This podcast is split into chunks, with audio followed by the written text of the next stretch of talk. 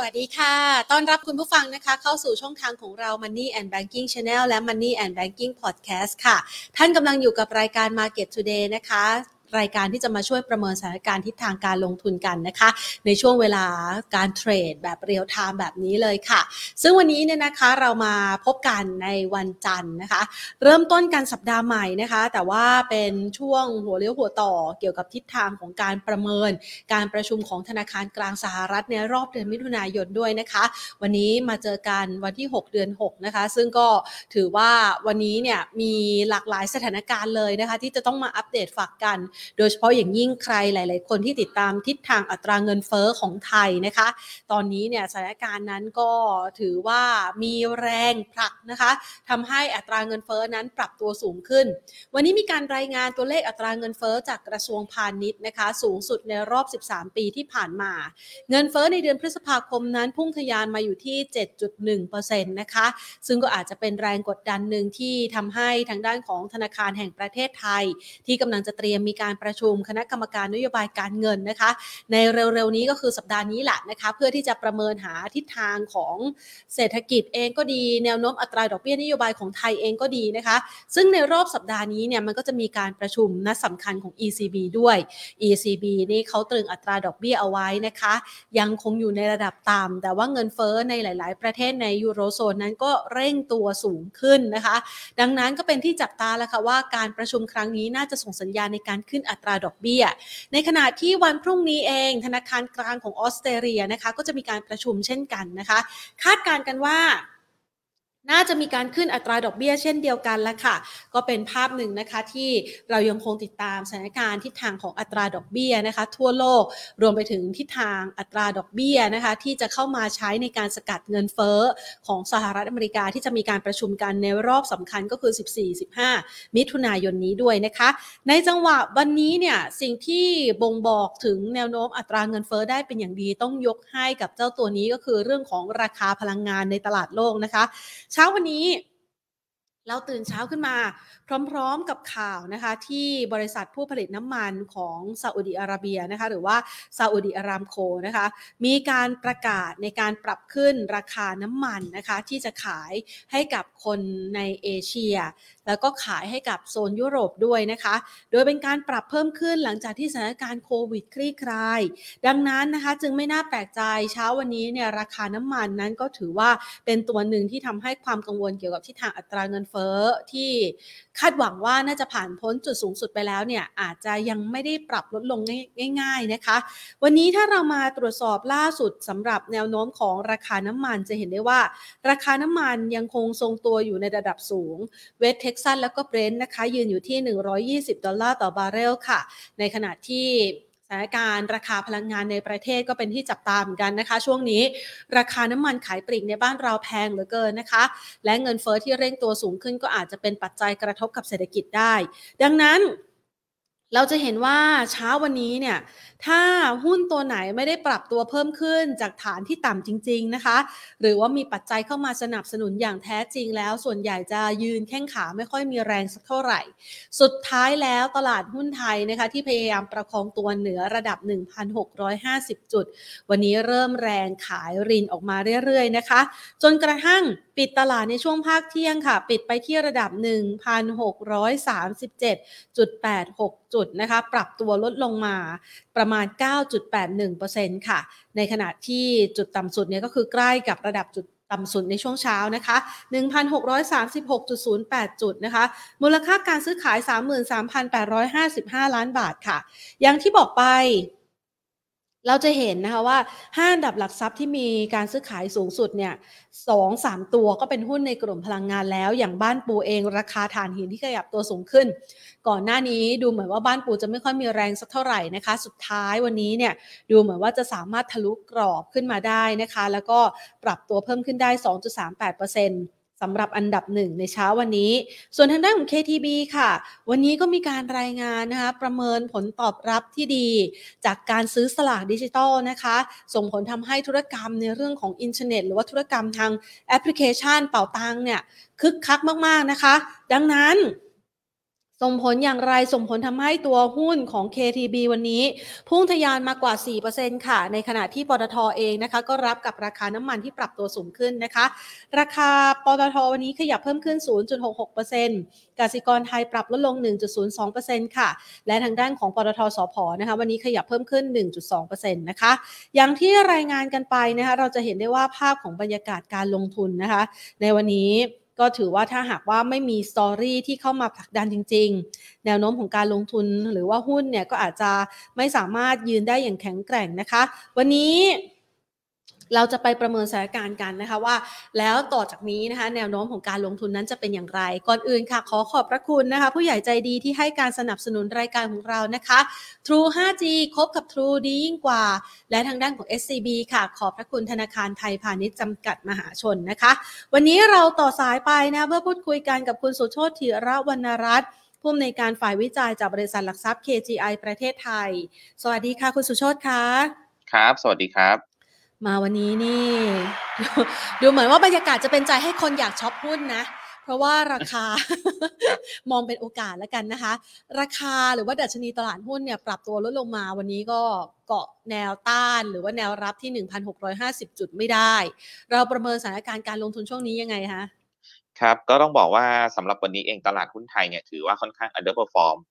นะครับถ้ามาดูเช้าวันนี้นะครับตลาดหุ้นในเอเชียเหนือ นะฮะไม่ว่าจะเป็นจีนญี่ปุ่นนะครับ เกาหลีนะครับ ก็ค่อนไปทางบวกกันส่วนใหญ่ค่ะนะครับ แต่อย่างตลาดหุ้นไทยแล้วก็ใน Southeast Asia เราเองไงโดยเฉพาะอย่างกลุ่ม TIP market เนี่ยถือว่าค่อนข้างจะ underperform นะครับส่วนหนึ่งนะครับผมเชื่อว่าก็เป็นผลจากในเรื่องของการรายงานตัวเลขเงินเฟ้อด้วย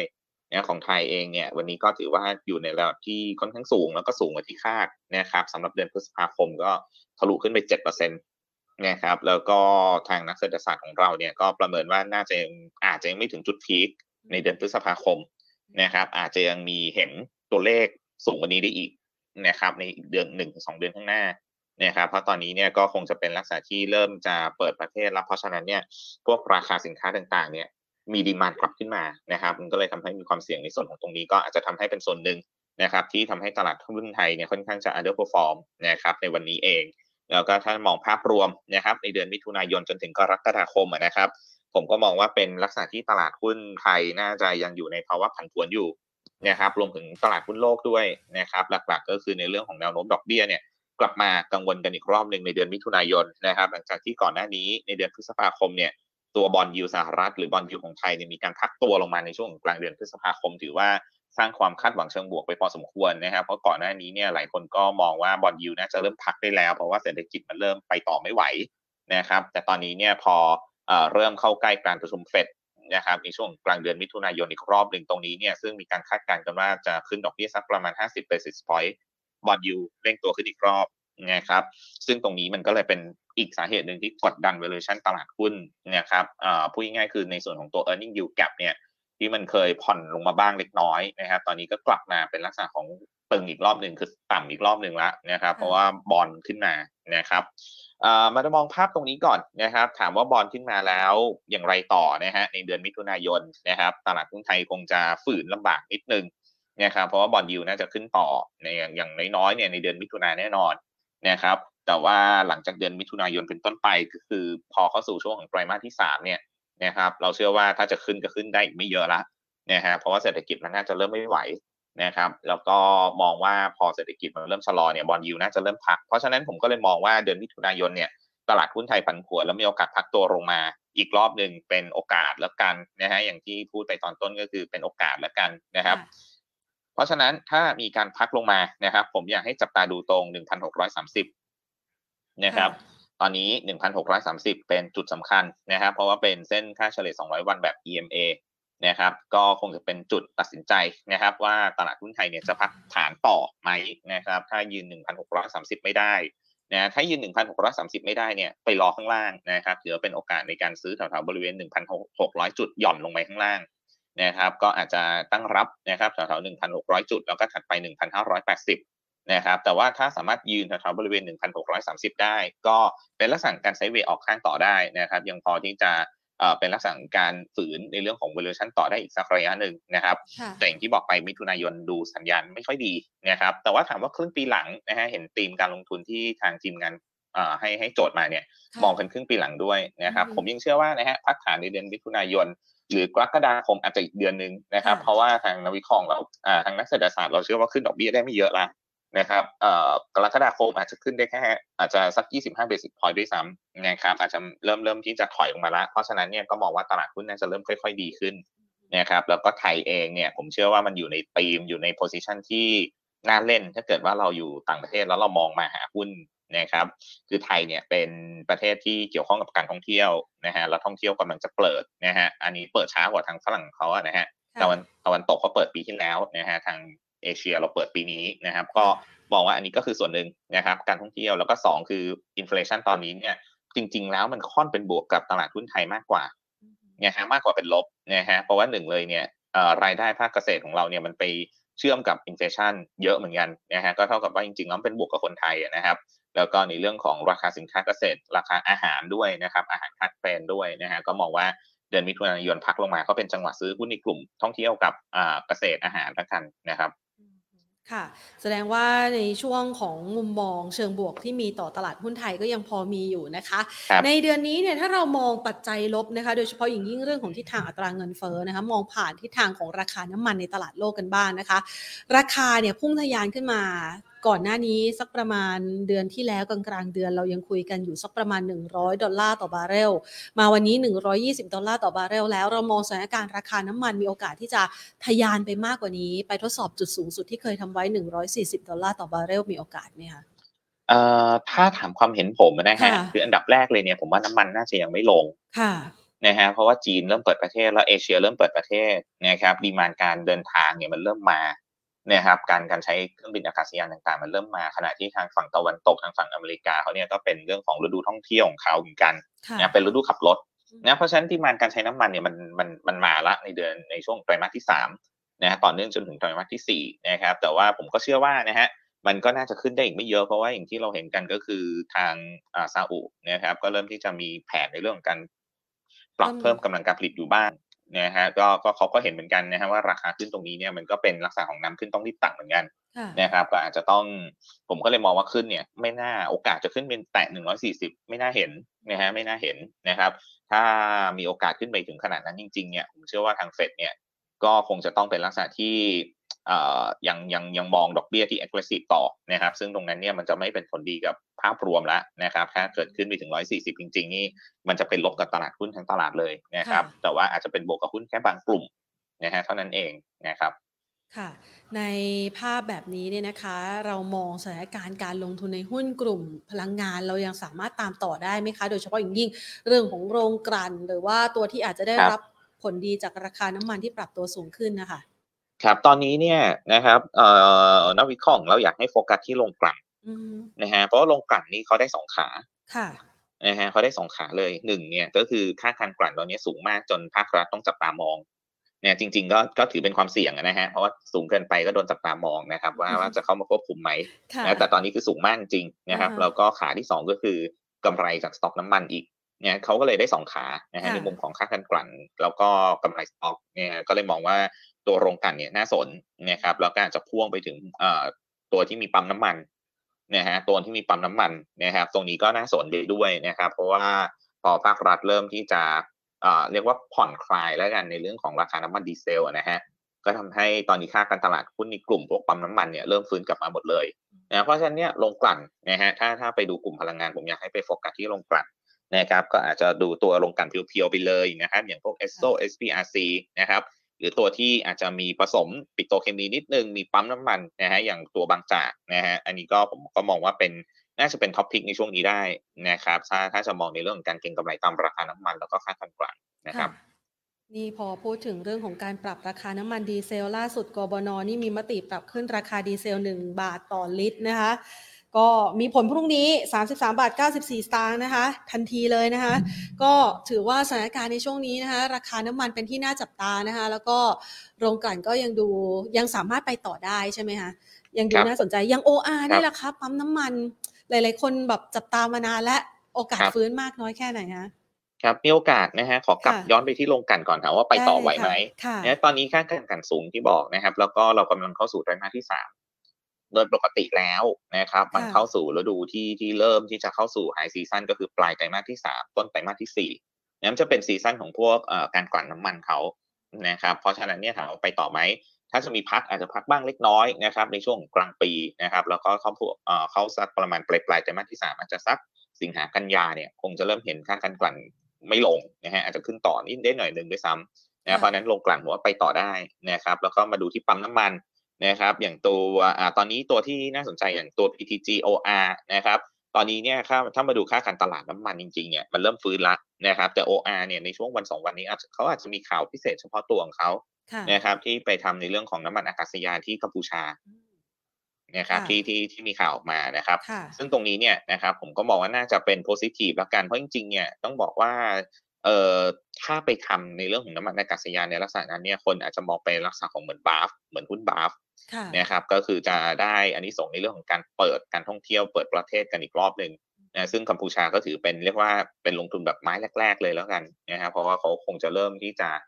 ค่อยๆฟื้นขึ้นเรื่อยๆแล้วนะครับก็มองเป็นบวกนะครับปั๊มน้ำมันอย่างตัว OR กับ PTG นะครับถ้ามาถามว่าตอนนี้เนี่ยสตัวนี้เราชอบตัวไหนมากกว่ากันนะฮะก็ในเชิงของ valuation และการปัดในเรื่องของ story ต่างๆออกไปนะครับ ตอนนี้ PTG เนี่ยนักวิเคราะห์ของเรามองให้ OR เป็นแค่แบบเท่ากับตลาดถือ นะครับเป็น neutral นะครับตัวที่เราแนะนำซื้อเนี่ยจะเป็นตัว PTG นะเพราะ PTG เรามองว่ามันถูกกว่านะฮะมันถูกกว่านะครับ แล้วก็ก็กำไรก็ค่อนไปทางซื้อเหมือนกันนะครับ ค่ะยังโรงกลั่นนี่ตัวไหนที่เราเป็นท็อปพิกของเราคะเอ่อเป็นตัวโรงกลั่นเพียวๆนะครับก็คือ ESSO กับ SPRC นะครับขอขอตัวที่มันไม่ไม่มีปิโตนะฮะถ้าเป็นโรงกลั่นที่มีปิโต อย่างพวก IRPC หรือ Top Thai Oil เนี่ยมันอาจจะดูแล้วมีความเสี่ยงบ้างนะฮะในเรื่องของปิโตนะฮะแต่เอาตัวที่เพียวๆไปเลยนะฮะก็ ESSO กับ SPRC สองตัวนะครับ จะได้ไม่มีใครมาฉุดขาไว้เวลาขึ้นนะคะนะคะอะไปดูต่อนะคะสำหรับใครที่อยากจะลงทุนเนี่ยนะคะ อย่างที่เมื่อสักครู่นี้นะคะคุณสุโชตว่าไว้นะคะว่าแนวโน้มของตลาดหุ้นไทยเนี่ยมันน่าจะได้รับอันนี้ส่งจากเรื่องของการเปิดประเทศเปิดเมืองด้วยนะคะ ตอนนี้เนี่ยสถานการณ์เรื่องของจุดเริ่มต้นของการรับนักท่องเที่ยว มันก็เป็นช่วงของจุดเริ่มต้นนะคะ เราประเมินสถานการณ์ด้านการท่องเที่ยวของไทยต่อจากนี้เนี่ยในช่วงครึ่งปีหลังยังไงบ้างคะ ครับก็ผมมองว่าจริง ๆ ตอนนี้ทุกคนมองว่าบวกหมดแหละนะครับ ก็คือทุกคนมองอยากมาเที่ยวไทยแล้วล่ะนะครับหนึ่งคือเอ่อเรื่องของประเทศไทยเองก็มีจุดเด่นนะครับ แล้วก็ไม่แพงนะครับอันนี้น่าเป็นอีกจุดหนึ่งนะครับ คือไม่แพงถ้าไปเทียบกับประเทศอื่นนะครับแล้วก็ผมมองว่าอีกประเด็นหนึ่งนะครับ อาจจะเป็นประเด็นแบบอ้อมๆหน่อยนะฮะแต่ผมเชื่อว่ามีผลนะครับ แล้วก็นักเรียกว่านักลงทุนนักวิเคราะห์หลายท่านอาจจะยังไม่ได้มองในมุมนี้มากนักก็คือในเรื่องของการเปิดกัญชาเสรี นะครับการเปิดกัญชาเสรีแม้ว่าเราไม่ถึงขั้นจะให้เสพกันข้างถนนเนี่ยนะครับ แต่เราก็ค่อนข้างที่จะเปิดละก็คืออ่าอ่าอาจจะเรียกว่าสามารถหาเสพได้แล้วกันนะครับ ถ้าเกิดว่าอยู่ในพื้นที่ปิดนะครับ ก็ผมเชื่อว่าตรงนี้เนี่ยถ้ามีความชัดเจนในเรื่องของกฎหมายออกมามากกว่านี้นะครับ ก็มีโอกาสดึงในเรื่องของนักท่องเที่ยวเข้ามาสู่ประเทศไทยมากขึ้นนะครับ เพราะอย่างที่เห็นกันก็คือประเทศทางฝั่งยุโรปเนี่ยอย่างเนเธอร์แลนด์นะครับที่มีการเปิดในเรื่องของ เพื่อสันทนาการนะครับ ตรงนั้นเนี่ยการท่องเที่ยวถือว่าค่อนข้างได้รับอันนี้ส่งพอสมควรเหมือนกันนะครับ ในเรื่องของนโยบายกัญชาของเขานะครับ ซึ่งของไทยเนี่ยผมเชื่อว่าถ้าเกิดมีว่ามีความชัดเจนนะครับ การท่องเที่ยวก็น่าจะเป็นอีกตัวหนึ่งที่หลุนขึ้นมานะครับ แต่โอเคนะครับ ตรงนั้นเดี๋ยวเราคงต้องรอในเรื่องของกฎหมายต่างๆนะครับ ให้มีความชัดเจนมากกว่านี้ นะครับแต่ว่าแน่นอนนะครับในเรื่องของภาคการท่องเที่ยวเนี่ยเราน่าจะเห็นจำนวนนักท่องเที่ยวเนี่ยเดินทางเข้าไทยมากขึ้นเรื่อยๆล้วหลังจากนี้นะครับไม่ว่าจะเป็นการท่องเที่ยวโดยตรงเองนะครับมามาเที่ยวทะเลมาเที่ยวภูเขานะครับมาเที่ยววัฒนธรรมของเรา หรือในอีกมุมหนึ่งคือเป็นการท่องเที่ยวในเชิงของการแพทย์นะครับก็คือมาโรงพยาบาลด้วยนะครับแล้วก็มาท่องเที่ยวด้วยนะครับในอีกมุมหนึ่งนะครับผมก็มองว่าน่าจะทำให้เอ่อเรียกว่าจำนวนการท่องเที่ยวเนี่ยกลับมาแต่ยังไม่ถึงกลับมาสู่ระดับก่อนโควิด นะฮะเพราะว่ามันจะมีอีกประเด็นหนึ่งก็คือนักท่องเที่ยวจีนนะฮะจีนเนี่ยเขายังไม่สามารถที่จะผ่อนคลายเป็นลักษณะที่มาเที่ยวไทยปุ๊บกับจีนไม่ต้องตรวจนะฮะมันยังไม่ถึงขั้นนั้นในปีนี้ เราเชื่อว่ายังไม่ถึงนะฮะคงต้องเป็นปีหน้า เพราะนั้นเนี่ยในช่วงไตรมาสที่สามไตรมาสที่สี่ของปีนี้เนี่ยคือฟื้นนะครับแต่ยังไม่สู่กลับสู่ระดับก่อนโควิดนะฮะจะกลับสู่ระดับก่อนโควิด คงต้องเป็นปีหน้าคือรอนักท่องเที่ยวจีนเป็นหลักนะครับ ซึ่งก็เราก็อยากจะเห็นภาพนะคะของความคึกคักกลับคืนมาในกลุ่มท่องเที่ยวนะคะ ในกลุ่มท่องเที่ยวเองเนี่ยเราประเมินตัวไหนเอาไว้ว่าน่าจะมีความน่าสนใจสามารถที่จะซื้อเล่นโอกาสของการที่จะขึ้นรอบใหม่ได้เลยอะค่ะ มีไหมคะ ครับคำว่าท่องเที่ยวเนี่ยเปิดเมืองเนี่ยจริง ๆ มันหลายคนจะมองไปแค่สนามบินกับโรงแรม ค่ะนะฮะแต่จริง ๆ ต้องบอกว่าถ้าเกิดเรามองให้เชื่อมเชื่อมโยงเป็นแบบภาพกว้างกว่านี้เนี่ยมันจะมีหุ้นอีกหลายตัวเลยที่น่าสนใจค่ะนะฮะนอกเหนือจากสนามบินกับโรงแรมนะครับมามาค่อยๆไล่เรียงแต่ละกลุ่มแต่ละตัวนะฮะอ่าสนามบินอันนี้ผมเชื่อว่าทุกคนโนดาอยู่แล้วว่าเป็นอืม LT นะครับค่ะแต่ว่าผมอยากให้ไปดูอีกตัวหนึ่งที่มันแลกกาดอยู่ก็คือหุ้นบาฟนะฮะ BAFS เนี่ยครับตัวนี้ผูกขาดในเรื่องของการเติมน้ำมันอากาศยานเหมือนกัน นะฮะก็คือความผูกขาดเนี่ยใกล้เคียงกับ LT เลยนะฮะแต่ว่าความสามารถในการทำกำไรอาจจะไม่เท่าเท่านั้นเองนะครับแต่ว่าถ้าดูจากในเชิงของแพทเทิร์นราคาเนี่ยหุ้นบาฟเนี่ยยังขึ้นมาค่อนข้างน้อยนะฮะถ้าเทียบกับตัว LT นะฮะ LT นี่ขึ้นไประดับเรียกว่าเกือบจะก่อนโควิดละค่ะนะฮะขณะที่หุ้นบาฟเนี่ยยังยังแลกกาดอยู่พอสมควรก็อาจจะเป็นตัวหนึ่งที่เป็นตัวแรกแล้วกันนะครับถ้าแบบคนเดินทางเข้ามาไทยนะครับยังไงก็ต้องผ่านสนามบินนะครับใช้เครื่องบินนะฮะก็เติมน้ำมันนะครับอันนี้ก็เป็นตัวแรก นะฮะตัวที่สองนะครับก็ต้องมองไปที่โรงแรม แล้วโรงแรมเนี่ยถ้าจะเห็นหลายตัวเนี่ยขึ้นไปก่อนโควิดแล้วนะครับทั้งในเชิงของ valuation ก็คือในมุมของ price to book PE นะฮะหรือแม้แต่ราคาหุ้นนะครับอย่างหุ้นมินนะฮะอ่าเซ็นทรัลเอราวันต่างๆเนี่ยคือขึ้นมาเยอะแล้วนะครับค่ะผมอยากให้ไปดูอีกตัวหนึ่งที่ผมเชื่อว่าเอ่อแม้ว่าราคาเนี่ยมันจะสูงก่อนโควิดละเพียงแต่ว่าในเชิงของ valuation เนี่ยผมมองว่ามันยังต่ำนะครับคือหุ้นเอ่อโรงแรมในกลุ่มสิงห์คือ HHR นะครับค่ะตอนนี้เทรดอยู่ที่แถวๆหนึ่งเท่าของ book value นะครับแล้วก็ถามว่าทำไมราคาหุ้นมันเลยก่อนโควิดได้นะครับทั้งทั้งๆที่ยังเทรดต่ำอยู่นะคือสิ่งห์เนี่ยอ่าตัว HHR เนี่ยก่อนเข้ามาเนี่ยเขาก็มี position ที่ต้องบอกว่าเอ่อความสามารถในการทำกำไรเนี่ยในช่วงแรกเนี่ยเขายังสู้ตัวอื่นไม่ได้นะครับมันก็เลยทำให้ความแพงในเชิงของ valuation เนี่ยเขาก็สู้ตัวอื่นไม่ได้เหมือนกันนะครับ แต่ตอนนี้เนี่ย พอหลังโควิดนะครับแล้วก็สถานการณ์ทุกอย่างเขาปรับเรียกว่าข้างในเนี่ยเริ่มดีขึ้นเรื่อยๆนะครับความสามารถในการทำกำไรเนี่ยดีขึ้นเรื่อย ๆ เลยนะเรียกว่าดีกว่าก่อนโควิดด้วยซ้ำนะครับผมก็เลยมองว่าจะเป็นตัวหนึ่งที่มีโอกาสในเรื่องของอัพไซด์นะครับถ้าเกิดว่าพลิกโฉมในเรื่องของความสามารถในการทำกำไรได้ ซึ่งน่าจะทำได้นะครับ อย่างที่เราเห็นกันตอนนี้เนี่ยนักวิเคราะห์ของเราก็มีออกบทวิเคราะห์ล่าสุดเนี่ยคือในเดือนเมษายนนะครับอัตราการเข้าพักของโรงแรมในกลุ่มสิงห์เนี่ยตอนนี้ขึ้นมาอยู่ในระดับที่ค่อนข้างสูงมากแล้ว นะครับในเดือนเมษายนเดือนพฤษภานะครับ อันนี้คืออัตราการเข้าพักแบบทุกประเทศทั่วโลกนะฮะของกลุ่มสิงห์เขานะครับ โดยเฉพาะทางฝั่งยุโรปนะฮะตรงนั้นเนี่ยถือว่าค่อนข้างดีนะครับเพราะฉะนั้นนะครับก็เป็นตัวที่สองแล้วกันนะฮะเป็นโรงแรมนะฮะก็คือ SHR นะฮะต่อเนื่องมานะครับอ่พวกสันทนาการพวกค้าปลีกต่างๆเนี่ยนะครับก็ผมอยากให้ไปมองอย่างตัวเมเจอร์อย่างตัว CPALL นะครับตัวเมเจอร์เองเนี่ยก็เป็นตัวสันทนาการตัวหนึ่งที่ laggard นะครับค่ะเพราะว่าก่อนหน้านี้ก็อย่างที่เราทราบกันก็คือเอ่อยังไม่สามารถให้ผู้ชมภาพยนตร์เนี่ยเข้าได้เต็มโรงนะครับ อาจจะจำกัดไว้ไม่เกิน 75%นะครับ แต่ว่าหลังจากที่พอพ้นช่วงกลางปีนี้พอผ่อนคลายมาตรการต่างๆ เต็มที่เราเชื่อว่าน่าจะกลับมาสู่ระดับ 100%ได้นะครับ คือให้คนเข้าชมโรงภาพยนตร์ได้เต็มความจุได้ ซึ่งตรงนั้นเนี่ยจะเป็นการอันล็อกบางอย่างของตัวเมเจอร์เขานะครับในเรื่องของความสามารถในการทำกำไร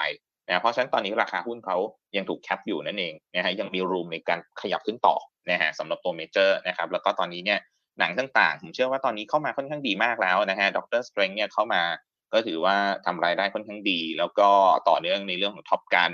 นะฮะ Jurassic World ต่ออีกนะฮะผมเชื่อว่าน่าจะเป็นไตรมาสที่สองน่าจะเป็นไตรมาสที่ดีของเขานะสำหรับตัวเมเจอร์นะฮะอย่างตัว CPALL อีกตัวหนึ่งนะครับตัวนี้ก็ต้อนรับการท่องเที่ยวด้วยนะครับ เหมือนจะเป็นแค่ค้าปลีกแต่จริงๆเนี่ยผมเชื่อว่าเขาต้อนรับการท่องเที่ยวได้ค่อนข้างดีเลยนะฮะก็คือไม่ว่าจะเป็นนักท่องเที่ยวไปตามจุดไหนก็ตามก็เจอร้านสะดวกซื้ออย่างตัว CPO เขานะครับแล้วก็รวมถึงการเปิดสถานบริการอย่างเวลากลางคืนด้วยนะครับก็ถือว่าเป็นเพิ่มกลุ่มลูกค้าตอนกลางคืนที่หายไป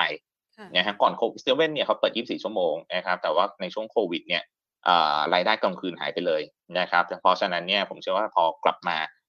ธุรกิจกลางคืนกลับมาได้นะครับตัว CPO จะเป็นอีกตัวหนึ่งนะครับที่น่าสนใจนะครับแล้วก็สุดท้ายนะครับเป็นธุรกิจที่เกี่ยวเนื่องแล้วกันนะครับอาจจะไม่ถึงขั้นว่าเกี่ยวข้องกับการเปิดเมืองโดยตรงนะแต่ผมเชื่อว่าถ้าจะเปิดเมืองก็ต้องมีกลุ่มนี้ก็คือค้าปลีกวัสดุก่อสร้างค่ะนะครับก็คือการรีโนเวทร้านค้า ร้านอาหารโรงแรมนะฮะหรือสถานบริการต่างๆ เพื่อต้อนรับการท่องเที่ยวอีกครั้งหนึ่งนะฮะเพราะฉะนั้นเนี่ย ตัวธุรกิจที่เป็นขายวัสดุก่อสร้างเพื่อการรีโนเวทต่างๆนะครับผมก็มองไปที่อย่างตัว global นะฮะตัว global นะครับสยาม global นี่ก็เป็นตัวหนึ่งที่ผมเชื่อว่านะฮะน่าจะมีดีมานการซื้อวัสดุก่อสร้างเข้ามาละนะครับในไตรมาสที่สองเพื่อเตรียมตกแต่งร้าน เตรียมซ่อมแซมร้านต่างๆ ที่เรียกว่าปิดไปสองสมปีกันนะครับเพราะฉะนั้นเนี่ยก็จะเป็นอีกตัวหนึ่งที่เอ่อคนอาจจะยังไม่ได้พูดถึงธีมนี้มากนะนะครับแต่ผมก็มองว่าจะเป็นธีมหนึ่งที่น่าสนใจในช่วงไตรมาสที่สามนะครับ คะก็ได้หลากหลายกลุ่มหลากหลายตัวเลยทีเดียวนะคะ นอกเหนือจากที่เราจะเห็นภาพนะคะ ในกลุ่มเปิดเมืองที่อาจจะกระจายไปนะคะ ในโอกาสที่ดีที่จะต้อนรับนักท่องเที่ยวหรือว่าการฟื้นกำลังซื้อกลับคืนมาด้วยนะคะ ทีนี้เรามองไปในกลุ่มโรงพยาบาลก็เป็นอีกกลุ่มหนึ่งที่น่าจะได้รับโอกาสที่ดีจากการเปิดเมืองด้วยเรามองยังไงบ้างคะช่วงนี้ แถมมีฝีดาดลิงด้วยอะค่ะเรา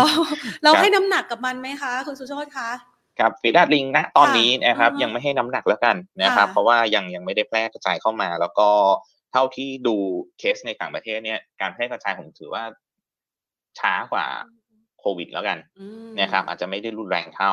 นะครับอาจจะช้ากว่าโควิดนะครับเพราะฉะนั้นเนี่ยก็มองแล้วเอ่อเรื่องของฝีดาษลิงผมอยากอย่าอย่าเพิ่งเอามา factor ในเรื่องนี้แล้ว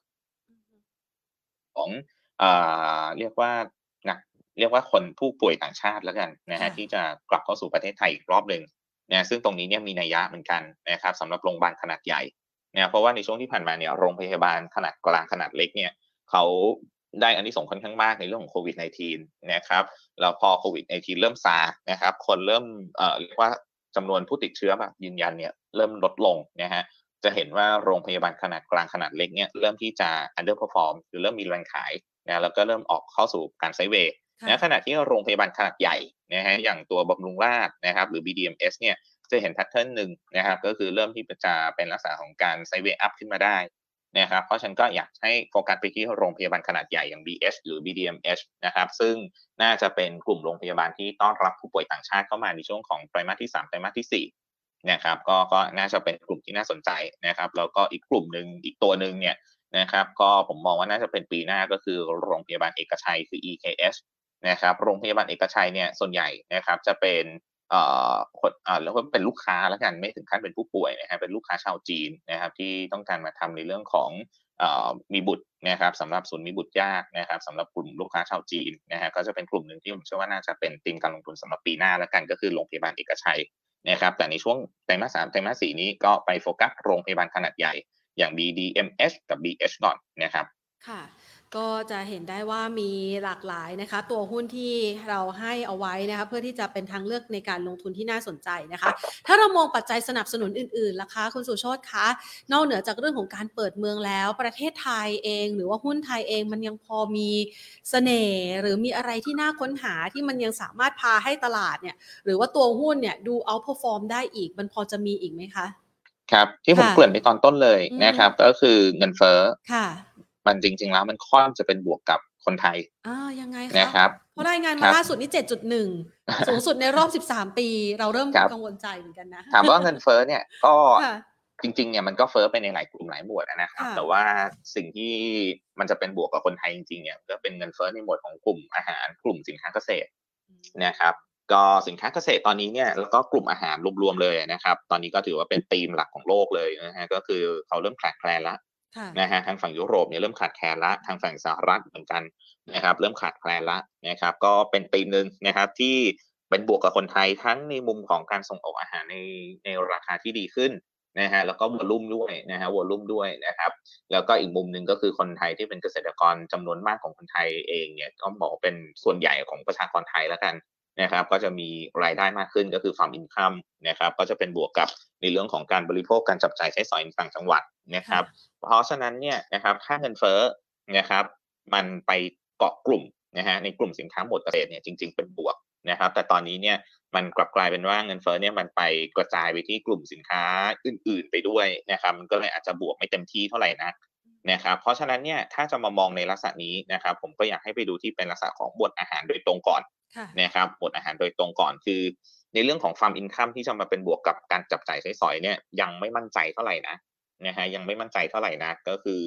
รายได้การขายพวกสินค้าเกษตรมันมากขึ้นก็จริงนะครับแต่รายจ่ายพวกต้นทุนต่างๆเนี่ยนะฮะไม่ว่าจะเป็นพลังงานหรือปุ๋ยอะไรต่างๆเนี่ยมันก็มากขึ้นตามไปด้วย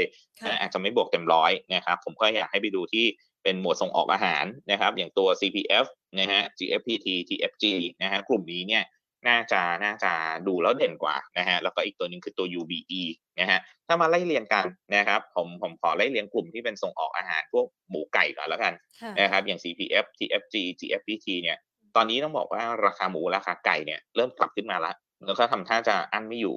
นะครับผมเชื่อว่าอั้นไม่อยู่นะครับเพราะว่าตอนนี้เนี่ยdemand หมู กับไก่เอาแค่ในเอเชียเองนะครับก็เป็น demand ที่เพิ่มขึ้นจากการท่องเที่ยวแล้วนะการท่องเที่ยวมาเมื่อไหร่นักท่องเที่ยวมาเมื่อไหร่การกินการใช้มากขึ้นเท่านั้นนะครับ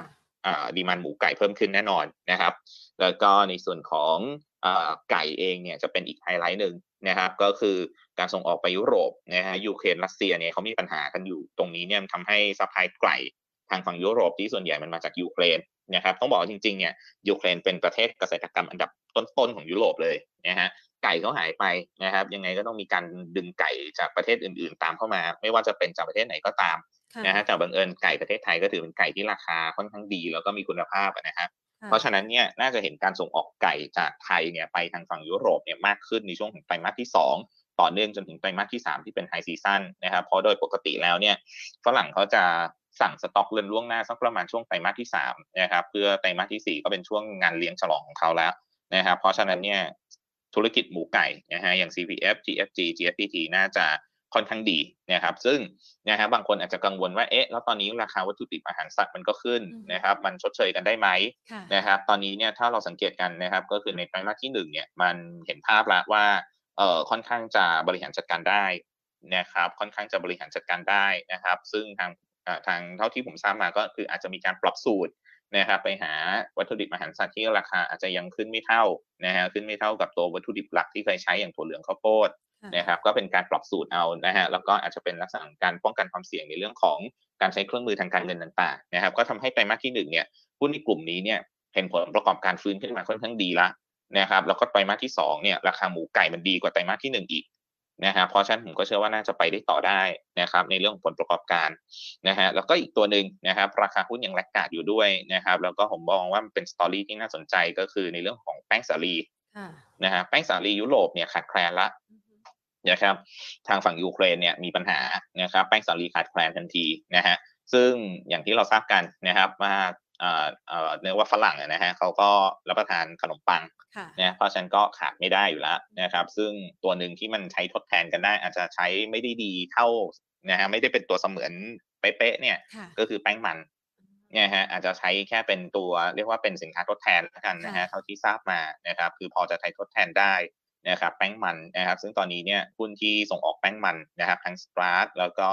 ฟลาวเนี่ยนะครับอย่างตัว UBE นะครับก็ทางผู้บริหารก็ไกด์มาตอนนี้ยอดส่งออกแป้งมันเนี่ยนะครับก็ค่อนข้างจะค่อนข้างดีนะฮะทางฝั่งยุโรปนะครับก็น่าจะไปดีที่ไตรมาสที่3นะครับไตรมาสที่2เนี่ยก็ส่งออกดีละนะครับเพียงแต่ว่าเขามีการชัดดาวโรงงานไปสัก 14 วัน ก็แหละจะทำให้ผลประกอบการเนี่ยเป็นลักษณะการทรงทรงตัวแล้วไปดีที่ไตรมาสที่3 นะครับสำหรับตัว UBE ก็เป็นอีกตัวหนึ่งที่น่าสนใจ แล้วก็ราคาหุ้นเนี่ยยังไม่ขึ้นด้วยนะครับค่ะนี่คุณผู้ชมสอบถามเข้ามาเลยนะพอพูดถึงเรื่องของตัวหุ้นที่เกี่ยวข้องกับอาหารนะคะครับ JDF ก็อยู่ใน sector อาหารเหมือนกันครับ อันนี้น่าสนใจไหมครับ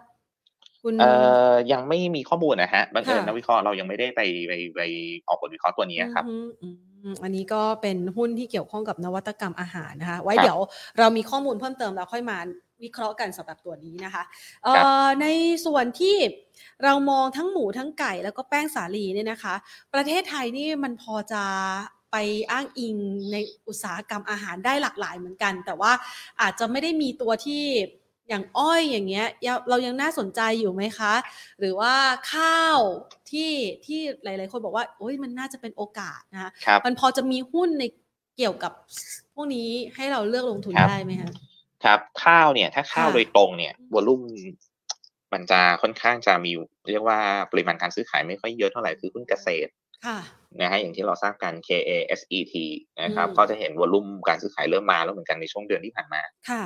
นะครับก็ก็เป็นหุ้นที่อยู่ในธีมแล้วกันนะครับ แต่ก็ระมัดระวังเรื่องของวอลุ่มการซื้อขายนิดนึงคือตัวนี้เนี่ย วอลุ่มมามาไปไปบางเบาบางเบาวอลุ่มเขาจะมามาไปไปนิดนึงนะครับก็ถ้าจะมองในมุมนี้เนี่ย ผมอยากให้ไปพวกน้ำตาลดีกว่านะฮะน้ำตาลไปเลยนะครับ อย่างอย่างตัวหลักๆของกลุ่มเนี่ยอย่างตัว KSL KTIS นะครับ KTIS นะครับ พวกนี้เนี่ยก็จะรับอันนี้ส่งเรื่องราคาน้ำตาลขาขึ้นเนี่ยฮะรับอันนี้ส่งราคาน้ำตาลขาขึ้น แล้วก็ปีนี้เอ่อถ้าไม่มีอะไรผิดพลาดนะครับปีนี้น้ำน่าจะค่อนข้างดี คือตอนนี้เนี่ยราคาวันนี้ที่เห็นเนี่ยมันเป็นการล็อกราคาล่วงหน้าเพื่อไปขายช่วงของคลอปใหม่ก็คือช่วงของประมาณเดือนพฤศจิกายนปีนี้นะฮะเพราะฉะนั้นเนี่ยถ้าปีนี้ปริมาณน้ำฝนดีนะฮะขออย่าท่วมนะฮะเอาแค่ดีก็พอนะฮะค่ะขอแค่ดีก็พอนะอ่าฮะฮะตอนนี้ราคาน้ำตาลน้ำตาลในตลาดโลกค่ะประมาณสักสิบเก้าเหรียญอ่าฮะนะฮะ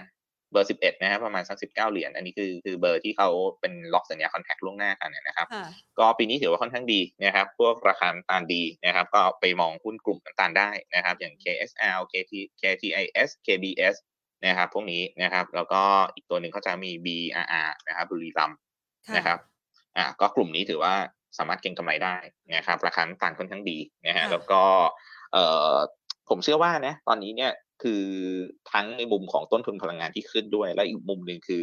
ทุกอย่างมันอั้นมานะครับพอจีนเปิดประเทศปุ๊บเนี่ยแล้วก็ทุกประเทศในเอเชียเปิดประเทศเนี่ยการท่องเที่ยวมันมาปุ๊บเนี่ยการกินการใช้ยังไงก็ต้องกลับมาค่ะนะฮะแล้วมันจะแบบเรียกว่าเป็นการทวีคูณขึ้นไปด้วยซ้ำนะฮะก็ก็มองเป็นโอกาสดีสำหรับกลุ่มสินค้าเกษตร แล้วก็เกษตรกรของไทยนะครับ ก็เป็นกำลังใจให้นะ หวังว่าน้ำจะไม่ท่วมไปซะก่อนนะฮะนะอะไปดูต่อนะคะสำหรับเอ่อเรื่องของเงินเฟ้อนะคะมันเป็นตัวหนึ่งที่หลาย ๆ คนจับตา เพราะว่ามันน่าจะนำไปสู่เรื่องของการพิจารณาของธนาคารแห่งประเทศไทย เกี่ยวกับเรื่องของนโยบายการเงิคนรับด้วย ตอนครับนี้เนี่ยมันมันยังพอไหวไหมคะ ยังพอตรึงดอกเบี้ยไหวไหมคะ แล้วถ้าเกิดว่าอ่าแนวโน้มดอกเบี้ยจะขึ้นเนี่ย เราต้องมีการเตรียมตัวยังไง หรือว่าเลือกหุ้นยังไงดีคะ ครับเอาเอาของเอามุมมองของเราก่อนละกันนะค่ะฮะเราเชื่อว่าปีนี้เนี่ยแบงก์ชาติไทยยังไม่ขึ้นอ่าฮะ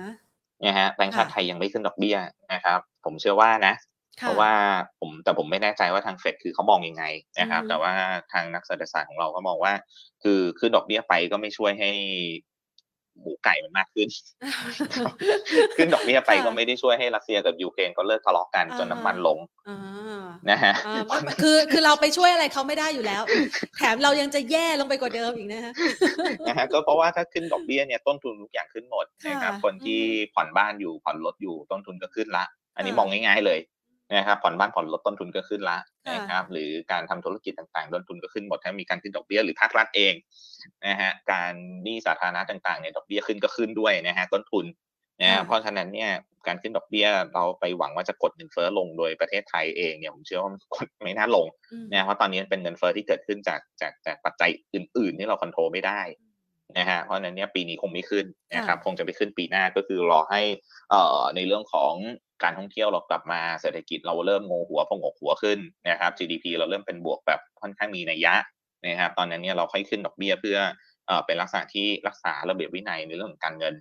นะครับก็คงจะเป็นปีหน้าซะมากกว่าปีนี้คงยังไม่ขึ้นค่ะนะครับแต่คำถามคือถ้ามองว่าในมุมว่าปีหน้าดอกเบี้ยขึ้นทำอย่างไรดีสำหรับประเทศไทยค่ะนะครับก็แน่นอนนะครับหุ้นกลุ่มธนาคารพาณิชย์ถ้าพร้อมจะถือสัก 6 เดือนถึง 1 ปีอ่าฮะนะครับผมยังเชื่อว่ากลุ่มธนาคารพาณิชย์น่าซื้อค่ะ นะครับ แต่ว่าต้องพร้อมถือหน่อยนะฮะต้องพร้อมถือหน่อยนะครับค่ะเพราะว่าในช่วงสั้น ๆ เนี่ย คือตอนต้นเนี่ยผมพูดเรื่องดอกเบี้ยไปแล้ว แล้วผมก็บอกว่าเอ่อมันจะเกิดการกลัวอีกมุมหนึ่งนะฮะตอนนี้เรากลัวดอกเบี้ยแต่พอเข้าสู่ช่วงสักประมาณเดือนสิงหากันยาเนี่ยดอกเบี้ยมันจะเริ่มแผ่วลงนะฮะในเรื่องของบอลยูเพราะว่าเราจะเริ่มกลับไปกลัวเศรษฐกิจโลกถดถอยนะฮะเราจะเริ่มกลัวเศรษฐกิจโลกนะครับถามว่าค่ะถึงขั้นถดถอยไหมอ่าฮะนะครับ เอาณตอนนี้ก่อนนะครับค่ะคือตัวเลขเศรษฐกิจของทางฝั่งสหรัฐเขาเนี่ยยังไม่แย่มากค่ะนะฮะตอนแรกเรานึกว่าจะแย่กว่านี้นะฮะเพราะเราเห็นตลาดอสังหาของเขาเนี่ยค่อนข้างแย่นะฮะแล้วก็ตลาดอสังหาของสหรัฐโดยปกติแล้วมันเป็น leading indicator ค่ะนะฮะพอตลาดอสังหาเขาเริ่มซบเนี่ยเราก็มองว่าไตรมาสสองเขาไม่น่าไหวละแต่กลายเป็นว่าตัวเลขเศรษฐกิจออกมาเนี่ยมันไม่ได้แย่อย่างที่คาดนะครับ ก็เลยมองว่าไตรมาสที่สองยังพอที่จะยังลุ้นๆอยู่แล้วกันนะครับ แต่ว่า ก็ลุ้นทางไม่ได้ดีมากนะครับ แต่ก็ลุ้นๆว่าอาจจะไม่ถึงขั้นติดลบก็ได้นะครับ แต่ว่าตอนนี้เนี่ยต้องบอกว่าใน Bloomberg Consensus คาดหวังว่ามันไม่ติดลบค่ะนะครับสำหรับเศรษฐกิจสหรัฐนะครับไตรมาสที่สองนะฮะแต่ถ้าเกิดติดลบขึ้นมาเนี่ยมันจะกลายเป็นว่ากังวลเศรษฐกิจละ เพราะฉะนั้นเนี่ยมันจะกลายเป็นว่าหุ้นในกลุ่มธนาคารพาณิชย์เนี่ยนะครับ ก็จะเจอเรื่องเดิมนะฮะก็คือกังวลเรื่องเศรษฐกิจ เพราะฉะนั้นเนี่ยก็สักประมาณเดือนสิงหากันยานะครับหุ้นกลุ่มนี้ก็อาจจะดูแล้วตื้อๆไปนิดนึงนะครับแล้วก็คงจะไปฟื้นช่วงสักประมาณปลายปีก็คือเศรษฐกิจไทยเนี่ยจะเห็นแล้วว่าเศรษฐกิจไทยเนี่ย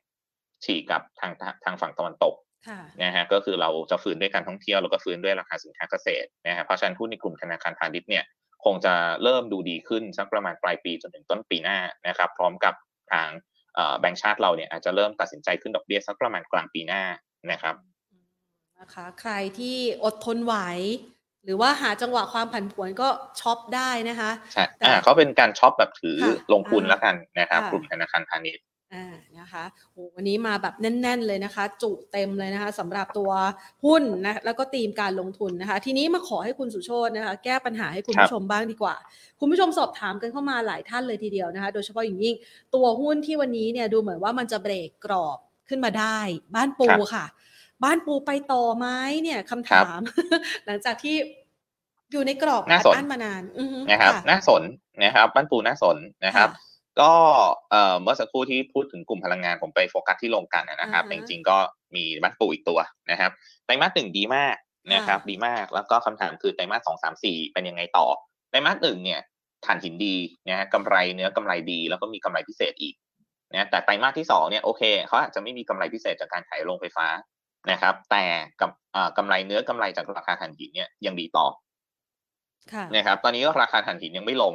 นะยังยังอยู่ในระดับที่ค่อนข้างสูงต่อเนื่องอยู่เลยนะครับ แล้วก็พอเข้าสู่ช่วงสักประมาณปลายปลายๆไตรมาสที่สามต้นไตรมาสที่สี่เนี่ยเริ่มเข้าหน้าหนาวค่ะนะครับ เริ่มเข้าหน้าหนาวนะครับ ถ้าสถานการณ์รัสเซียยูเครนยังไม่จบนะครับ ยังเป็นลักษณะนี้ต่อซึ่งซึ่งก็คาดหวังว่าคงจะต่อแหละนะครับ คงจะไม่ได้จบแบบ อยู่ดีๆเดินมาแล้วจับมือกันได้นะครับอือฮึเพราะฉะนั้นเนี่ยราคาพลังงานจะยังไม่ลง แล้วพอเข้าสู่หน้าหนาวเนี่ยนะครับความต้องการใช้ถ่านหินมันจะเริ่มกลับมาอีกรอบหนึ่งเพราะฉะนั้นเนี่ยมีโอกาสเห็นถ่านหินทำทำนิวไฮเหมือนกันนะในช่วงช่วงสักประมาณปลายปลายปี ปลายไตรมาสสามแล้วกันนะครับ อาจจะเริ่มเห็นนะฮะราคาถ่านหินมีโอกาสทำนิวไฮได้นะครับ เพราะฉะนั้นเนี่ยบ้านปูนะฮะไตรมาสหนึ่งนะครับ ถ้าตัดกำไรพิเศษออกไปนะไตรมาสที่สองดีต่อเนื่องจากไตรมาสที่หนึ่ง นะครับแล้วก็ไตรมาสที่สามลุ้นจะดีต่อจากไตรมาสที่สองอีกอย่างที่บอกไปถ่านหินน่าจะขึ้นต่อนะฮะเพราะฉะนั้นถ่านอ่าตัวบ้านปูเนี่ยน่าสนนะครับน่าสนนะครับ ตอนนี้คงจะไปติดไฮเดิมตรงสิบสองแปดสักนิดหนึ่งนะฮะแล้วก็เมื่อเช้าเนี่ยก็ติดติดอยู่นะครับพยายามที่จะเบรกละนะครับ แต่ว่าโอเคเขาเบรกจุดแรกแล้วคือสิบสองเจ็ดนะครับ ถ้าในช่วงวันสองวันนี้เบรกแถวๆสิบสองแปดได้คือยืนในสิบสองสิบสองจุดแปดขึ้นไปค่ะนะครับผมมองว่าน่าจะมีโอกาสนะครับในกรอบ uptrend line ของเขารอบนี้เนี่ยก็อาจจะมองสักแถวๆบริเวณเอ่อ13บาท50บวกลบนะ13.5บวกลบนะครับแล้วก็เล่นง่ายด้วยตัวนี้ก็คือในอีกมุมหนึ่งนะฮะเวลาไป call นักลงทุนสถาบันหรือนักลงทุนเนี่ยจะ call ในมุมของ PE ต่ำค่ะนะฮะ call ในมุม PE ต่ำคือต่ำจริงๆค่ะนะฮะของง่ายนะฮะในมุมนี้นะครับเพราะว่ากำไรไตรมาสที่หนึ่งมันดีมากๆ คือปีนี้เนี่ยกำไรดีมากๆนะฮะจน PE ต่ำมากนะฮะ ในบุอ่าใน SETTRADE แล้วกันนะครับ SETTRADE เนี่ยตอนนี้เนี่ย consensus เฉลี่ย PE ตอนนี้สี่เท่าเท่านั้นเองค่ะนะฮะ PE สี่เท่านะฮะค่ะก็จถูริงๆก็มาคือถือเป็นหุ้นเป็นหุ้น call ง่ายนะครับเพียงแต่ค่ะว่าอาจจะขึ้นไม่ได้แรงมากเพราะทุกคนก็กลัวว่าเอ๊ะแล้วปีหน้าจะเป็นยังไงนะครับถ้าปีหน้าฐานหินกลับทิศกลับทางเกิดอยู่ดีๆรัสเซียกับยูเครนจับมือกันได้เนี่ยนะครับฐานหินกลับทิศกลับทางเนี่ยมันก็เลยเป็นความเสี่ยงหนึ่งที่ PE ก็อาจจะไม่ได้สูงมากค่ะ นะครับแต่ว่าก็โอเคก็ถือว่าอ่าสามารถที่จะเทรดดิ้งได้นะครับด้วยความที่ไม่แพงนะครับ price to book ก็หนึ่งเท่าเท่านั้นเองนะฮะอืมนะคะขยับไปที่ BTS ค่ะ BTS เรามองยังไงบ้างคะคือถ้าไม่มีประเด็นเรื่องสีเขียวหรือในเรื่องของหนี้กับทางกทมเนี่ยอ่าฮะจริง ๆ ต้องบอกว่า BTS เนี่ย อยู่ในธีมที่น่าสนใจกลุ่มเปิดเมืองค่ะนะเขาควรที่จะขึ้นพอ นะฮะเจอสีเขียวเข้าไปเลยยังลังเลใจอยู่นะคะเขาเขาควรค่ะที่จะขึ้นนะอ่าฮะฮะเพราะจำนวนผู้โดยสารเนี่ยมันเริ่มฟื้นแล้วค่ะนะครับ นักเรียนกลับมาเปิดเทอมนะครับ คนทำงานออฟฟิศกลับมาเริ่มที่จะไม่ให้ work from home แล้วเท่าที่เท่าที่เริ่มเห็นนะฮะก็เริ่มทยอยกลับออฟฟิศกันละค่ะนะครับอย่างอย่างของทางผมเองก็จะเริ่มที่จะทยอยกลับออฟฟิศแล้วในเหมือนกันในช่วงเดือนของเดือนนี้เพค่ะราะฉะนั้นจริงๆเนี่ยรถไฟฟ้าเป็นเป็นกลุ่มที่น่าสนใจนะครับเพียงแต่ว่า BTS ก็อาจจะมี overhang อยู่ นะในเรื่องของสีเขียวที่แบบอ่าไม่รู้จะจบยังไงนะครับเพราะฉะนั้นเนี่ยมันก็เลยทำให้ราคาหุ้นเขามัน underperform อยู่นะฮะมันแลกกาดอยู่คือนักลงทุนยังไม่กล้าที่จะซื้อมากนักนะครับแม้ว่าตีมการลงทุนมันจะดีแต่มันจะมีปัญหาเรื่องนี้มันเป็นกดดันอยู่นะฮะค่ะเพราะฉะนั้นสำหรับตัว BTS เนี่ยนะครับคงจะถ้าให้ผมแนะนำนะครับถ้ามีอยู่ติดอยู่จริงๆเนี่ยนะครับถ้ามีลักษณะของการ rebound ขึ้นมาหาจังหวะ ลด port บ้างเล็กน้อยนะครับ เพื่อไปรอความชัดเจนดีกว่านะครับ คือให้เขาชัดแล้วค่อยซื้อก็ยังทันนะยังไม่สายเพราะราคาหุ้นเขา laggard จริงๆนะฮะคือยังมี upside ให้ขยับได้อีกเยอะนะฮะค่ะเพราะฉะนั้นเนี่ยรอตอนรอเรื่องเรื่องพวกนี้เนี่ยให้จบให้เคลียร์กันดีกว่านะครับแล้วค่อยซื้อยังไม่สายค่ะนะครับเพราะว่าถ้าเกิดว่ามันไม่เคลียร์เนี่ยแล้วถ้ามันคารังคาซังไปเป็นปีเนี่ยราคาหุ้นเขาก็ขยับยากเหมือนกันนะฮะในช่วงนี้นะครับ ก็ หนึ่งก็คือถ้ารีบาวขึ้นมาเนี่ยหาจังหวะออกแถวๆสักบริเวณ9บาทถึง9บาท20ค่ะเนี่ยฟื้นขึ้นมาหาจังหวะลดบ้างเล็กน้อยเพื่อออกมารอดูนิดนึงนะฮะเรียกว่าออกมาอ่าข้างสนามหน่อยนะครับ มาดูเขาเขาอ่าสรุปกันก่อนนะครับ แล้วค่อยกลับเข้าสนามใหม่อีกรอบหนึ่งนะครับแต่ว่าอีกมุมหนึ่งนะครับ ถ้าต่ำกว่า8บาท6 8บาท50 แล้วกันนะฮะผมให้เผื่อไว้หน่อยนะครับ ถ้าต่ำกว่า8บาท50 เนี่ยนะครับ อาจจะมองในเรื่องของการ short against port คือขายก่อนแล้วค่อย ลงมารอรับข้างล่างดีกว่า เพราะว่ามันจะเป็นการหลุด new low นะครับคือกลุ่มเส้นค่าเฉลี่ยเขาไม่ดีอยู่แล้ว เป็นแนวโน้มขาลงอยู่แล้วนะครับเป็น sideway down ถ้าหลุด 8.5 อีกเนี่ยมันอาจจะมีข่าวลบที่เรายังไม่รู้ก็ได้นะฮะก็คือข่าวที่กลัวกันอยู่เนี่ย มันอาจจะเป็นข่าวลบเกิดขึ้นก็ได้นะครับก็คือถ้าหลุด 8.5 เนี่ยก็เป็นลักษณะของการถอยก่อนดีกว่านะครับช็อตเดเกนพอร์ตขายก่อนแล้วรอลงมานิ่งๆ ค่อยซื้อกลับนะครับ เปลี่ยนต้นทุนใหม่นะฮะ คุณผู้ชมสอบถามมานะคะ ก็อันนี้ BTS ก็ให้คำแนะนำเอาไว้ในลักษณะแบบนี้รอความชัดเจนก่อนนะคะ ส่วนอีกท่านหนึ่งนะคะ คุณผู้ชมนะคะคุณปรีชาสอบถามบอกว่าอย่างตัวอนันต์เนี่ยนะคะอยู่ในกลุ่มอสังหาริมทรัพย์เขามีการขายหุ้นกู้ อยากถามหน่อยครับ ว่ามันจะมีผลยังไงกับตัวหุ้นบ้างไหม แล้วราคาเนี่ยมีโอกาสวิ่งขึ้นต่อไหมค่ะเอ่อถ้าถามกลุ่มก่อนนะฮะนะฮะถ้าเป็นกลุ่มอสังหาจริงเนี่ยเรามองบวก ค่ะอะทั้งกลุ่มเนี่ยฮะภาพรวมทั้งกลุ่มเรามองบวกหนึ่งคือการท่องเที่ยวมันเริ่มกลับมานะครับ ทุกอย่างมันเริ่มที่จะฟื้นนะครับ เราก็เลยมองว่าจริงๆเนี่ยมันน่าจะเริ่มดีขึ้น แล้วก็ปีหน้าถ้าจีนกลับมาได้นะฮะค่ะจีนเนี่ยจะเป็นอีกกลุ่มหนึ่งที่เข้ามาซื้ออสังหาบ้านเรานะครับเพราะฉะนั้นเนี่ยตอนนี้เรามองบวกกลุ่มอสังหาก่อนนะครับ แต่ว่าสำหรับตัวอนันต์เองนะฮะสำหรับตัวอนันต์ส่วนตัวของเขาเองเนี่ย เรามองว่าผลประกอบการเขายังยังยังไม่เด่นแล้วกันนะฮะไม่เด่นเท่าคนอื่น นะครับเอ่อในมุมของพื้นฐานเนี่ยนักวิเคราะห์ของเราก็มองเขาเราแนะนำขายนะฮะสำหรับตัวอนันต์นะฮะเราเราไม่ได้นำแนะนำซื้อเขานะครับ เพราะฉะนั้นเนี่ยสำหรับตัวอนันต์นะครับ ก็ถ้าให้คำแนะนำในเชิงพื้นฐานก็คือไม่แนะนำซื้อค่ะนะครับ เป้าพื้นฐานอยู่ที่บาทสี่สิบนะครับ ก็คือราคาบนกระดานนี้แหละนะฮะก็ถือว่าไม่มีอัพไซด์แล้วกันนะครับ เพราะฉะนั้นคำถามนี้นะครับ ก็ตอบในมุมพื้นฐานแล้วกันว่าว่าไม่ไม่ไม่เอานะครับ เป็นลักษณะของการแนะนำขายนะครับอ่านะคะ แต่ถ้ามองในเชิงของ technical นะครับแล้วก็ธีมการลงทุนต่างๆนะครับ ผมก็มองว่าเป็นลักษณะที่เอ่อ pattern เดิมเลยนะครับ ก็คือคงจะเป็นลักษณะของการพยายามฟื้นตัวขึ้นมาทดสอบเส้นค่าเฉลี่ย 200 วันตรงบาท 50 นะครับ เพราะฉะนั้นเนี่ยการทดสอบบาท 50 ก็หาจังหวะลดพอร์ตบ้างก็ดีนะฮะเพราะว่าพยายามทดสอบแล้วหลายรอบก็ไม่ผ่านนะครับ รอบนี้เนี่ยถ้าลดพอร์ตแถวๆบาท 50 แล้วเดี๋ยวรอดูอีกนิดนึงนะครับ ถ้าผ่านได้ก็ค่อยซื้อตามก็ยังไม่สายนะครับ แต่ว่าถ้าไม่ผ่านเนี่ยก็ หาจังหวะลดพอร์ตบ้างใกล้ๆบาท50นะครับค่ะซึ่งอันนี้ก็อีกไม่เยอะละนะครับ ค่ะ ขยับไปตัวที่ CMO กันบ้างค่ะ คุณปียโรสนะคะ ถามเข้ามานะคะ รับต้านมองยังไงคะครับ CMO นะฮะกราฟดูดีนะครับ เป็นค่ะลักษณะของการฟื้นตัวที่ที่ค่อนข้างดีอ่านะก็คือลงมาทดสอบเส้น 200 วันนะครับค่ะทั้ง EMA ทั้ง SMA นะครับ EMA ก่อนหน้านี้ที่เขาลงมาทดสอบเนี่ยเรามี error ไปหน่อยนึงก็แถวๆสักบริเวณ6บาท80 นะฮะ SMA เนี่ยก็แถวๆบริเวณสัก5บาท80นะครับก็เป็นการยืนแถวๆเส้น 200 วันแล้วค่อยๆ ฟื้นขึ้นมาได้นะครับ ตอนนี้ก็ค่ะเป็นลักษณะการ break เส้นดาวไลน์เส้นดาวเทนไลน์แล้วด้วยนะครับตรงแถวๆบริเวณ 7 บาท 20นะเช้านี้ break 7บาท 20 ขึ้นมานะครับ เพราะฉะนั้นยืนเหนือ 7 บาท 20 ขึ้นไปนะครับถือว่าเป็นลักษณะการ break เส้นเทรนไลน์ขาลงเรียบร้อย นะครับแล้วก็ indicator MACD เริ่มยกตัวขึ้นนะครับ RSI เริ่มยกตัวขึ้นนะครับสนับสนุนหมดนะครับ เพราะฉะนั้นตอนนี้นะครับเป็นลักษณะของการฟื้นตัวนะครับขึ้นไปหาจุดที่เขา sideway ก่อนจะลงรอบล่าสุดเนี่ยเขาจะอยู่แถวๆบริเวณ 9 บาทบวกลบค่ะนะฮะ9บาทบวกลบนะครับเพราะฉะนั้นเนี่ยอาจจะ trading ได้นะครับแนวรับนะครับแนวรับนะครับจุดแรกที่เบรกขึ้นมาก็คือแถวๆบริเวณ 7.45นะฮะคือ high เดิมนะครับ745นะครับเป็นรับแรกแล้วก็ รับที่ 2 คือจุดที่เขาเบรกเส้นเทรนไลน์ก็คือ 7.2 นะครับ ในส่วนของแนวต้านอย่างที่บอกคือแถวๆบริเวณ 9 บาทนะครับ แล้วก็จุด cut loss นะครับ ถ้าเพิ่งเข้าก็คือถ้าเกิดว่าเขา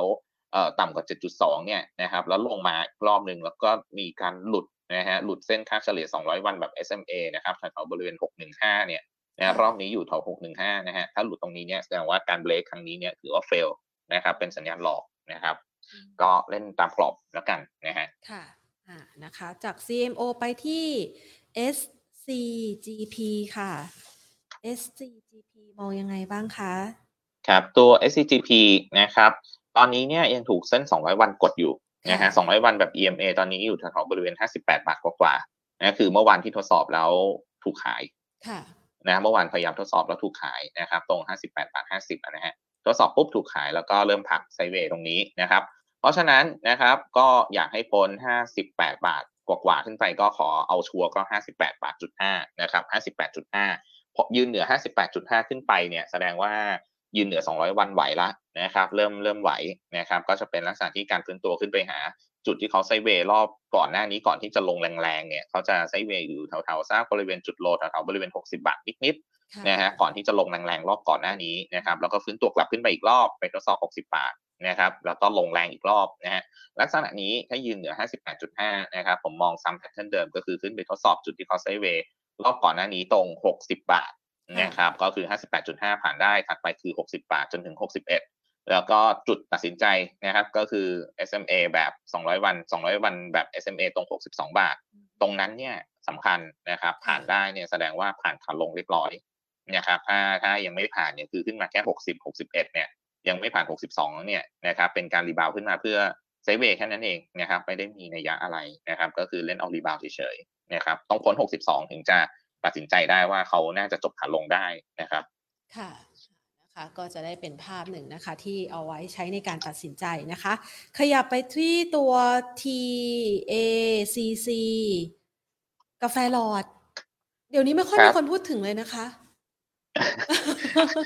คนอาจจะไปกดกาแฟเต่าบินกันไหมฮะใช่ใช่ใช่ค่ะแซวแซวเล่นนะฮะอ่าก็อ่าอร่อยนะครับ ยังอร่อยอยู่นะครับอืมยังหวานมันเหมือนเดิม ชอบนะคะ TACC มองยังไงคะ ครับ จริง ๆ เป็นกาแฟที่เหมาะกับนักเรียนค่ะนักศึกษานะฮะแล้วก็คนอ่าฮะขับรถนะฮะเขากินแล้วตื่นเลย ใช่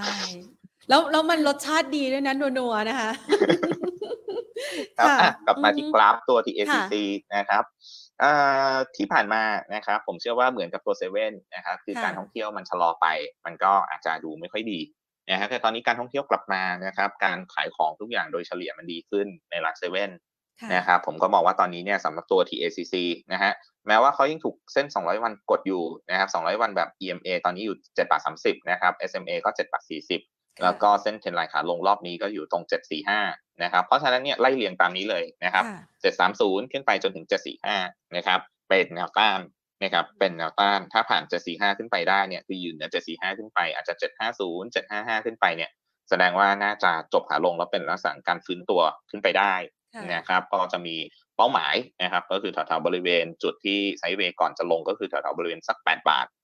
นะครับแต่ว่าถ้ายังผ่านแนวต้านหลักๆ พวกนี้ไม่ได้เนี่ยนะฮะผมมองแนวรับของเขาอยู่ตรง 715 ก่อนนะครับค่ะแล้วก็ stop loss เผื่อผิดทางนิดนึงนะครับ ใกล้ๆเลยนะครับแถวๆบริเวณ7บาท5ตังค์นะฮะยังเหลืออีกสักประมาณ 5-6 ตัวนะคะ คุณสุโชตอยากจะขอรบกวน แต่ว่าเอาสั้นๆ ก็ได้คุณสุโชตจะไม่ได้จะได้ไม่เหนื่อยไปนะคะเอ่อครับตัว CBG ค่ะ ย่อมารอรับตรงไหนดีคะ CBG นะครับค่ะย่อมารอรับตรงไหนดีนะครับแพทเทิร์นนี้ซ้ำเลยนะฮะค่ะคือไปไม่พ้น110อ่าฮะนะฮะหลายรอบค่ะแล้วนะครับร้อยสิบไม่พ้นนะครับ ก็สำหรับตัว CBG ถ้าย่อลงมาถามว่าตรงไหนดีนะครับค่ะจริงๆเนี่ยจุดที่มันเป็นรับสำคัญจริง ๆ คือแถวๆบริเวณร้อยเจ็ดกลุ่มเส้นค่าเฉลี่ยเอ่อทุก 30 วันถึง 60 วันเนี่ยมันอยู่ตรงร้อยเจ็ดค่ะนะครับแต่ว่าถ้าดูจาก pattern เดิม หลุดทุกครั้งเลยอืมนะฮะแต่ค่ะจะหลุดแบบ error หน่อยนึงนะฮะอ่าฮะเพราะฉะนั้นเนี่ยร้อยเจ็ดหย่อนลงมานะครับอาจจะซักบริเวณหย่อนหย่อนร้อยเจ็ดลงมานะครับก็อาจจะมองสักร้อยสี่ร้อยสามนะครับบริเวณนั้นเนี่ยเป็นเป็นจุดที่น่าสนใจในการรับเพื่อเอา sideway กลับแล้วกันนะครับการดีบาวกลับนะฮะค่ะแล้วก็ต้านอย่างที่บอกหนึ่งหนึ่งศูนย์แล้วก็ถัดไปคือหนึ่งหนึ่งสามนะครับค่ะตัวต่อไปนะคะวันค่ะ ช่องวันมองยังไงคะ ขอรับต้านค่ะ ครับ O N E E นะครับครับสำหรับหุ้นวันนะฮะถ้าถามว่ามองเป็นยังไงนะครับค่ะตอนนี้เนี่ยแนวรับนะครับแนวรับนะครับ 11.2 นะฮะ stop loss ที่ 11 นะครับ แล้วก็ในส่วนของต้านเนี่ยเอ่อจะเห็นว่าเขานิ่งๆ แล้วก็ทำจุดไฮตรง 11.4 มาทุกวันเลยประมาณ 5-6 วันติดละค่ะนะฮะไม่พ้น 11.4 นะครับ ผมขอ 11.5 เป็นต้านนะครับ เพราะว่าเพราะอะไรนะฮะ อันนี้ก็มีเหตุผลนะฮะ คือกลุ่มเส้นค่าเฉลี่ยตั้งแต่ 30 วันถึง 60 วันเนี่ย มันแทบจะเป็นเส้นเดียวกันตรง 11.4ค่ะนะฮะ ตรงนั้นก็เลยเป็นต้านสำคัญ เพราะฉะนั้นถ้าผ่าน 11.4 ขึ้นไป คือขอสักช่องหนึ่งแล้วกันสัก 11.5 นะ เป็นการเบรกแล้วนะครับ ก็อาจจะ follow by นะครับ ก็จะมีเป้าแนวต้านถัดไปเนี่ย ผมก็มองว่าสู่ไปสู่จุดที่เขาเอ่อเป็นตัวเลขกลมๆก่อนก็คือ 12 บาท แล้วก็ถัดไปเนี่ยคือ high เดิมแถวๆบริเวณ high เดิมนะฮะ ก็สักบริเวณ 12.5 นะครับเพราะฉะนั้นเบรก11.5 ค่อย follow ก็ได้นะครับค่ะไม่ต้องรีบสำหรับหุ้น ONE นะครับค่ะแล้วก็รับอย่างที่บอกนะครับก็ 11.2 stop loss ที่ 11 ค่ะอะงั้นขยับมาที่ KTB วันนี้ราคาพุ่งแรงมากๆ รับสลากดิจิตอลครับครับ ตัวนี้เนี่ยเคยค่ะ comment ตั้งแต่ปีที่แล้วตอนแอปเป๋าตังค์อ่าฮะนะฮะว่าเขาเป็นหุ้นแบงค์ที่ถูกด้วย แล้วก็มีความน่าสนใจอย่างหนึ่งก็คือเขามีลูกค้าในมือแบบไม่ต้องทำอะไรเลยเนี่ยค่ะ สามสิบกว่าล้านรายชื่อสามสิบอ่าฮะกว่าล้านเมมเบอร์เลยค่ะทันทีจากจากนโยบายภาครัฐก็คือเป๋าตังค์อือฮึนะฮะเพราะฉะนั้นเนี่ยถามว่าเมื่อไหร่ที่เขาเอามาใช้ประโยชน์ได้เนี่ยมันจะเป็นบวกทันที ซึ่งตอนนี้ใช้แล้วนะครับก็คือฉลากลอตเตอรี่ละนะครับ ซึ่งถามว่าถ้าเราเห็นภาพนี้เกิดขึ้นปุ๊บ ผมเชื่อว่ามีอีก จะไม่ใช่แค่ลอตเตอรี่ค่ะนะครับ น่าจะมีอีกนะครับ ไม่ใช่แค่ลอตเตอรี่นะครับค่ะเพราะมันใช้ประโยชน์ได้อีกเยอะในเรื่องของเป๋าตังค์นะครับค่ะกับฐานลูกค้าที่ ผมเชื่อว่าเยอะกว่าแบงก์อื่นๆ โดยที่ไม่ต้องทำอะไรเลย ไม่มีต้นทุนใช่นะฮะสนัไม่บมีสนุต้นนโครทุงนการรัฐอย่างเดียวค่ะ ครับ คือ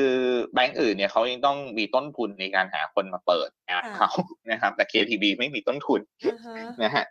ไม่มีต้นทุนทุกคนพร้อมใจเปิดนะครับค่ะก็สำหรับตัว KTB นะครับเบรกขึ้นมาอย่างนี้นะครับ กรอบ up trend line channel ถัดไป 16 16.1ค่ะ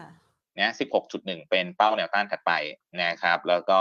ในส่วนของแนวรับนะครับเอ่อจุดที่เขาเบรกขึ้นมาอาจจะต่ำไปหน่อยนึงนะฮะตรง 15.3ค่ะนะครับ ก็ผมมองว่ารับแรกถ้าอยากจะรับอะนะครับ ก็มองรับแรกแถวๆบริเวณ 15.5 นะครับแล้วก็ถัดไปคือ 15.3ค่ะนะครับ แล้วก็ถ้าผิดทางจริงคือมีแรงขายแบบผิดปกติจริงๆเนี่ยหลุด 14.9 เนี่ย stop loss ก่อน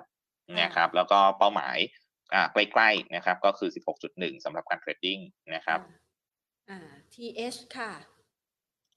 ครับตัวตรงหัวนะครับค่ะเมื่อก่อนเป็นหนังสือพิมพ์จีนนะฮะอ่าฮะตอนนี้ก็กลายเป็น AMC ไปละนะครับค่ะอ่าสำหรับตัวตรงหัวนะครับ หลังจากที่ขึ้นมาจาก3บาทกว่าๆขึ้นมา6บาท50นะฮะแล้วเริ่มไซด์เวย์ออกข้าง ตอนนี้น่าจะเข้าสู่เอ่อการ sideway แล้วก็มีมีพร้อมนะฮะโอกาสที่จะดีดตัวขึ้นอีกรอบหนึ่งอะนะครับ เพราะว่า indicator มันเริ่มที่จะหนุนละนะครับก่อนหน้านี้ indicator เขาอ่อนแรงนะครับ ไม่ว่าจะเป็น MACD RSI ตอนนี้เริ่มที่จะฟื้นละค่ะผมอยากให้จับตาดูตรง6บาท50อือฮึ นะครับถ้ายืนเหนือ6บาท50เนี่ยพร้อมที่จะเบรกแล้วก็เป็นอีกรอบใหม่นะครับเป็นค่ะ cycle รอบขาขึ้นอีกรอบหนึ่งละนะครับเพราะฉะนั้นเบรก6บาท50 ค่อย follow buy นะครับมันเป็นทั้งแนวต้านที่เป็นเทรนไลน์ด้วย แล้วก็เป็นลักษณะของ Fibonacci แบบ extension ด้วยนะครับตรง6บาท50นะฮะเบรกผ่านได้นะครับแนวต้านถัดไปนะครับผมมองที่ 7 บาทก่อนนะครับ7บาทก่อนนะครับแล้วก็ถัดไปจริงๆเนี่ยมองเป้าหมายแถวๆบริเวณ 8 บาท นะครับแต่ว่าต้องพ้น 7 ก่อนนะครับ อันดับแรกนะครับ ขอให้พ้นตรง6บาท50นะครับแล้วก็ follow by นะครับเพื่อมองเป้าหมายที่ 7 บาทแล้วก็ 8 บาทนะครับ แต่อีกมุมหนึ่งนะครับถ้านะฮะถ้ามันไม่เบรก6บาท50นะครับเอ่อแนวรับนะครับแนวรับผมมองแถวๆบริเวณ 6.1นะ6.1นะครับแล้วก็ stop loss เปิดปิดทางนิดนึงนะฮะ stop loss ที่ผมมองไว้เนี่ยมองไว้แถวๆบริเวณ5เอ่อผมขอยกขึ้นมาใกล้หน่อยนะเพราะหุ้นมันขึ้นมาเยอะนะฮะขอสักบริเวณ 5.8 นะครับค่ะ5.8 ให้เป็น stop loss นะครับอือฮึอ่าทิสโก้นะคะ อยู่ในกลุ่มธนาคารมองว่าจะมีโอกาสเก็บยาว 12 เดือนได้ไหมคะ6ถึงครับ12 เดือน ครับทิสโก้เนี่ยเป็นหุ้นปันผลดีนะครับ แล้วก็ทุกวิกฤตเขาไม่เคย ไม่เคยพลาด ไม่เคยแย่เลยนะฮะค่ะปันผลดีแล้วก็อ่าวิกฤตวิกฤตอะไรก็มาก็เขาก็ไม่เคยขาดทุนค่ะ นะครับเอาตัวรอดได้เสมอนะฮะไม่เคยเอ่ออาจจะมีขาดทุนบ้างแต่ไม่เคยเจ๊งแล้วกันนะฮะค่ะทิสโก้เนี่ยนะครับแล้วก็ปันผลไม่เคยพลาดนะฮะก็เอ่อที่ลงมาลึกๆในช็อตรอบที่ผ่านมาเนี่ยก็คือขึ้น XD ค่ะนะฮะ XD ปันผลเยอะนะฮะตอนนี้นะครับถ้านิ่งๆแล้วเนี่ยผมมองว่าน่าสนใจในเรื่องของการทยอยซื้อสะสมละนะครับค่ะอาจจะต่ำ90 ลงมานะครับก็สักบริเวณ 80อ่า90 ลงมาจนถึง 89 นะครับแต่ว่าถ้าเมื่อไหร่เขาต่ำกว่า 89 เนี่ย อาจจะมีอะไรผิดคาดนะครับ ให้ช็อตเกนขายก่อนนะครับค่ะแล้วลงมารอดูข้างล่างนะครับ ว่าเขายืนสร้างฐานใหม่ข้างล่างตรงไหนนะครับ แต่อันดับแรกตรงนี้เนี่ยถ้า 90 ลงมาถึง 89 ก็ทยอยซื้อสะสมนะครับ ในส่วนของแนวต้านนะครับ แนวต้านเนี่ยอาจจะดูยากที่หนึ่งเพราะกราฟเขาเพี้ยนเพียนๆเพราะมันขึ้น XD เยอะนะครับปันผลเยอะนะฮะก็มองแนวต้านแรกแถวๆบริเวณสัก 92 นะฮะแล้วก็ถัดไปเนี่ยเส้น 200 วันนะครับ ก็จะอยู่แถวๆบริเวณ 94 นะครับค่ะข ออีกสักสองตัวนะคะ KEX Curry มองยังไงคะเอ่อสำหรับตัวเคอรี่นะครับ ไม่แน่ใจว่ามันผ่านจุดต่ำสุดแล้วหรือยังค่ะนะเพราะตอนนี้คู่แข่งเยอะเหลือเกิน โอ้โห นี่มันไลท์แบบคือสไลด์ลงมา เป็น slope สวยมาก ตอนนี้คู่แข่งสำหรับคนคนทำธุรกิจขนส่งเยอะมากนะฮะเลยไม่แน่ใจว่าว่าผ่านจุดแย่ที่สุดแล้วหรือยังนะครับขณะที่ตอนนี้เนี่ย pattern เขาคือ rebound ในเทรนขาลงนะฮะเพราะฉะนั้นสำหรับตัวเคอรี่นะครับยืนเหนือ 24.5 ค่อย follow buy ก็ยังไม่ทันก็ยังก็ยังทันนะฮะยังไม่สายนะครับ 24.5 ผ่านขึ้นไปได้เนี่ยค่อย follow by ก็ยังไม่สายนะครับผมก็มองว่าถ้าเกิดพ้น24.5 เนี่ยก็จะมีแนวต้านนะครับ แนวต้านเนี่ยก็ 25.5 เป็นต้านแรกนะครับ แล้วก็ถัดไปนะครับแถวๆบริเวณ 27 นะครับ ค่อยเล่นเก่งกำไรเอาเทรนขาลงตรงนี้เนี่ยก็เล่นเก่งกำไรเอารีบาว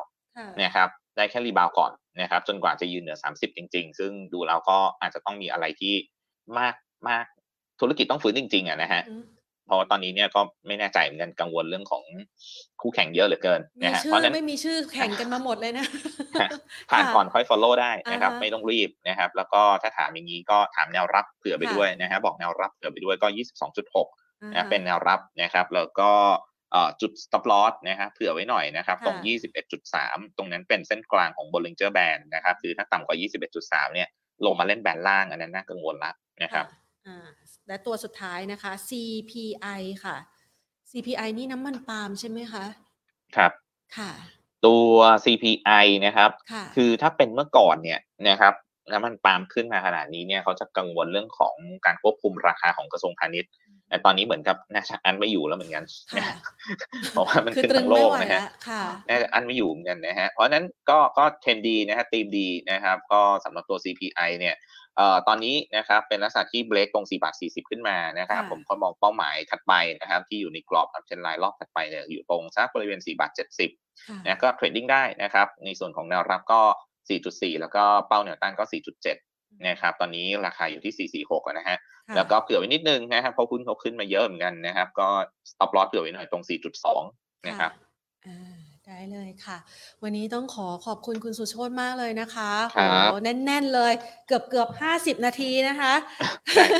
ขอบพระคุณมากเลยค่ะ สวัสดีค่ะ สวัสดีครับ นะคะคุณสุโชติเถระวรรณรัตน์นะคะจาก KGI นะคะ ก็มาประเมินสถานการณ์นะคะ หาหุ้นที่ outperform กันนะคะ คือหลายๆคนเนี่ยเวลามองนะคะ ตลาดหุ้นมองภาพรวมเนี่ยรู้สึกเหมือนจะถอดใจนะ แต่ถ้าหากว่ามองแล้วเนี่ยลักษณะก็คือว่า เราก็ยังสามารถหาสตอรี่เด่นนะคะหาธีมการลงทุนที่เข้าไปช่วยผลักดันในแต่ละตัวหุ้นได้นะคะ ซึ่งคุณผู้ชมหลายท่านนี่ก็ช่วยกันในการที่จะมาจัดรายการนะคะ สอบถามตัวหุ้นที่สนใจกันเข้ามา บางตัวเนี่ยคุณสุโชตนะคะ พูดไว้ตั้งแต่ช่วงต้นแล้วอย่าง AOT นะคะ ช่วงนี้ราคามันกลับมายืนเหนือก่อนโควิด แล้วนะคะ คุณสุโชตก็เลยแนะนำบาฟแทนนะคะ ก็ลองไปศึกษานะคะ แล้วก็ลองฟังกันดูคือจะบอกว่าตั้งแต่ช่วงต้นรายการจนถึงณขณะนี้เนี่ยแนะนำหุ้นไปแบบเพียบมากๆนะคะ และแต่ละตัวนะคะ โดยเฉพาะอย่างยิ่งตัวที่เป็น top pick ที่คุณสุโชตแนะนำเนี่ยนะคะ มีหลายตัวมากๆที่คุณผู้ชมสามารถนำไปใช้นะคะ แล้วก็ไปศึกษาเพิ่มเติมกันได้นะคะ เป็นไอเดียในการลงทุนที่น่าสนใจไม่น้อยเลยนะคะอะมาดูหน่อยไหนๆวันนี้เปิดกราฟแล้วคือจะบอกว่าช่วงแรกๆเนี่ยนะคะ เรากราฟกับอินเทอร์เน็ตของเราไม่เป็นใจกับการเปิดตัวหุ้นรายตัวให้คุณผู้ชมสักเท่าไหร่นะคะเพราะว่ามันผ่าน ตัวสตรีมมิ่งคือไม่ใช่ว่าเขาไม่ดีนะ เขาดีแหละค่ะ แต่ว่าบังเอิญเน็ตเรามันไม่สามารถที่จะปรับให้มันอยู่ในสภาพที่เหมาะสมได้นะคะ แต่วันนี้เนี่ยบังเอิญว่าใช้นะ ตัว Trading View ซึ่งเป็นตัวฟรีนะคะ ตัวฟรีที่มันสามารถใส่ indicator แล้วแต่คนถนัดนะคะ บางคนถนัดที่จะใช้หลาย ๆ โปรแกรมนะคะ บางคนถนัดจะใช้สตรีมมิ่ง ซึ่งจริง ๆ แล้วเนี่ยหัวใจสำคัญของแต่ละระบบนะคะ มันสามารถที่จะใช้แบบนี้ได้เหมือนเหมือนกันเลย เพียงแต่ว่าวันนี้เนี่ยไหน ๆ ก็อันนี้ใช้ได้นะ อยากจะให้ช่วยดูนะคะตัวภาพที่วันนี้เราใช้เนี่ยนะคะ อยากให้คุณผู้ชมเสริมเป็นการแชร์ข้อมูลแล้วกันนะคะ เสริมในเรื่องของการลงทุนนะคะ อันนี้เนี่ยเราใช้กราฟแท่งเทียนนะคะแบบ แบบนี่ไฮเกนอาชิ อันนี้ทำไมถึงมันไม่มีสีเขียวสีแดงสลับกันนะคะ หรือว่าทำไมมันไม่มีรอยต่อเปิดกงเปิดแก็บเลยนะคะ ซึ่งจริง ๆ แล้วเนี่ยถ้าหากว่าเป็นภาพนะคะของตลาดหุ้นไทยโดยแท้จริงนะมันจะเป็นลักษณะแบบนี้นะคะ นี่นะคะแท่งเทียนตามปกตินะคะมันจะเป็นลักษณะแบบนี้ แต่พอเราใช้แท่งเทียนไฮเคนอาชีนะคะมันจะบอกแนวโน้มได้ อันนี้ก็เป็นข้อมูลมาแชร์ฝากกันนะคือบอกแนวโน้มได้ว่าโอเคเนี่ยมันยังเป็นแนวโน้มขาลงอยู่นะถึงแม้ว่าบางครั้งบางทีมันอาจจะมีแท่งบวกแซมอยู่ตรงนี้ แต่ว่ามันยังไม่ได้เบรกแนวโน้มที่เป็นขาลงอยู่นะคะหรือตรงนี้เป็นแนวโน้มขาขึ้นอยู่นะ ต่อให้มันมีแท่งแดงแซมอยู่ตรงไหนก็แล้วแต่ แต่ว่ามันยังไม่ได้เบรกแนวโน้มให้ไปเป็นขาลงนะคะมันก็ยังจะเป็น ลักษณะของการประคองตัวนะคะ ช่วงนี้เป็นช่วงปรับฐานนะคะก็สามารถที่จะนำไปใช้นะคะอืมอย่างมีประสิทธิภาพได้เช่นกันนะคะ ไม่เพียงเท่านี้ เราจะสังเกตเห็นนะคะว่าเมื่อสักครู่นี้เนี่ย เอาเก็บเอาความรู้นะลอกลอกลอกคุณสุโชตมานะคะ คุณสุโชตเนี่ยนะคะ จะใช้วิธีการดูแนวรับแนวต้านนะคะ ที่มีนัยสำคัญ ผ่านเส้น EMA กับเส้น SMA แต่บังเอิญว่าอันนี้เนี่ยมันใช้ง่ายดีนะ พอเปิดมาเราก็สามารถใช้ได้เลยนะคะ คุณผู้ชมก็เข้าไปที่ indicator นะคะเอาไปลองปรับใช้ดูสนุกสนุกนะคะ แล้วก็สั่งตัว EMA ขึ้นมาค่ะ EMA มันก็คือ exponential เนี่ยแหละนะคะ moving average นะคะ พอดีแพนเลือกไปแล้วนะ เมื่อกี้มันเป็น EMA แล้วมันก็จะมี 20 50 100 เนี่ย คือเรียกเป็นชุดสั้นกลางยาวมาเลยนะคะ มันก็จะมีย้อนหลังกลับไป คำนวณย้อนหลังกลับไป 20 วัน ย้อนหลังกลับไป 50 วัน ย้อนหลังกลับไป 100 วัน ย้อนหลังกลับไป 200 วัน และอย่างที่เราเคยคุยกันมาเสมอนะคะว่า กราฟหุ้นตัวไหนที่มันยัง คงทรงตัวอยู่เหนือเส้น 200 วันได้ นั่นหมายความว่ามันยังอยู่แนวโน้มขาขึ้น กราฟตัวไหนที่มันลงมาต่ำกว่า ต่ำกว่าเส้น 200 วัน นั่นแสดงว่ามันอาจจะเป็นแนวโน้มขาลงแล้วนะคะ วิธีการที่เราจะดูว่ามันเบรกแนวรับแนวต้านได้หรือไม่ คุณผู้ชมก็ลองสังเกตดูที่เส้นแนวรับในค่าระยะเวลาที่แตกต่างกันนะคะ แล้วก็ไปดูสังเกตดูแท่งเทียน ว่ามันสามารถเกาะได้ไหม แล้วแท่งเทียนตรงนั้นเนี่ยมันทำรูปแบบเป็นแพทเทิร์นขึ้นหรือลงนะคะมันก็จะสามารถนำไปประยุกต์ใช้ คือสามารถดูกราฟง่าย ๆ ด้วยตัวเองได้นะคะ บอกแบบนี้แล้วกันนะคะ เพื่อคุณผู้ชมจะได้ ใช้เป็นการตัดสินใจด้วยตัวเองเบื้องต้นก่อนนะคะ แล้วก็จะได้หาจังหวะที่เข้าซื้อที่เหมาะสมด้วย ย้ำกันอีกสักทีนะคะ วิชาความรู้เนี่ยนะคะ เรื่องของการลงทุนนะคะถ้าหากว่าเป็นหุ้นไทย แนะนำนะคะเป็นกราฟเดย์นะคะ เพราะว่าหุ้นไทยมันเคลื่อนไหวไม่ได้ตลอด 24 ชั่วโมงเนาะ คือมันอาจจะเคลื่อนไหวเป็น 24 ชั่วโมง แต่มันไม่เร็วเท่าสินทรัพย์อื่นๆนะคะ เพราะฉะนั้นกราฟรายเดย์ก็คือรายวันนะคะ มันจะเป็นแพทเทิร์นที่เหมาะสมสำหรับการลงทุน ถ้าใครสนใจแล้วก็รู้สึกสนุกกับการอ่านกราฟแบบนี้นะคะ ก็ลองเข้าไปศึกษาในหมวด Stock Education นะคะที่เราเคยใส่เอาไว้นะคะเป็นข้อมูลประกอบเอาไว้เพื่อที่เราจะได้ไปลองวันว่างๆนะคะนั่งดูด้วยตัวเองว่าเออมันขึ้นมันลงมันยังไงนะคะอ่านี่อย่างวันนี้นะคะให้ดูตรงนี้นะคะแพทเทิร์นกรอบแท่งเทียนตรงนี้นะคะ จริงๆแล้วเนี่ยมันเป็นแท่งเทียนขาลงมาตลอดเห็นไหมคะคำว่าขาลงคือทำจุดต่ำสุดใหม่เสมอนะคะแล้วก็ตรงนี้มันสามารถเบรกขึ้นมาได้ ตรงนี้มันยังไม่บอกนะว่ามันจะขึ้นนะคะ แต่ แท่งถัดไปมันทำจุดสูงสุดใหม่ได้นะคะ ฉะนั้นตรงนี้มันจะเป็นจุดที่พอมันลงมาที่แนวรับตรงนี้ เราก็จะเริ่มซื้อตรงนี้แล้วนะคะ มันเหมือนเป็นจุด confirm ว่าโอเค มันจะไม่ลงไปกว่านี้ละ เราก็จะเริ่มซื้อตรงนี้ขึ้นแบบนี้ใช่ไหมคะ ตอนนี้ตลาดหุ้นไทยเริ่มจะเป็นกรอบจะลงอีกแล้วนะคะ คือมันทำจุดต่ำสุดใหม่แล้วนะคะ วันนี้เป็นวันที่2นะที่ทำจุดต่ำสุดใหม่นะคะ ก็รอดูสถานการณ์การลงทุนกันนะคะ แต่อย่างที่ว่า ดูภาพรวมตลาดไม่ได้นะคะต้องดูเป็นรายตัวนะคะ จะได้เลือกการลงทุนได้อย่างแม่นยำมากยิ่งขึ้น วันนี้ฝากเอาไว้เท่านี้นะกันนะคะสำหรับใครที่อยากจะเรียนรู้สนุกกับการลงทุนเพิ่มเติมนะคะ แล้วก็สามารถลงทุนให้ได้ผลกำไรที่ดีก็มาติดตามรายการของเราเป็นประจำได้นะคะ ในเวลาดีๆ แบบนี้แหละค่ะ วันนี้ลากันไปก่อนนะคะ สวัสดีค่ะ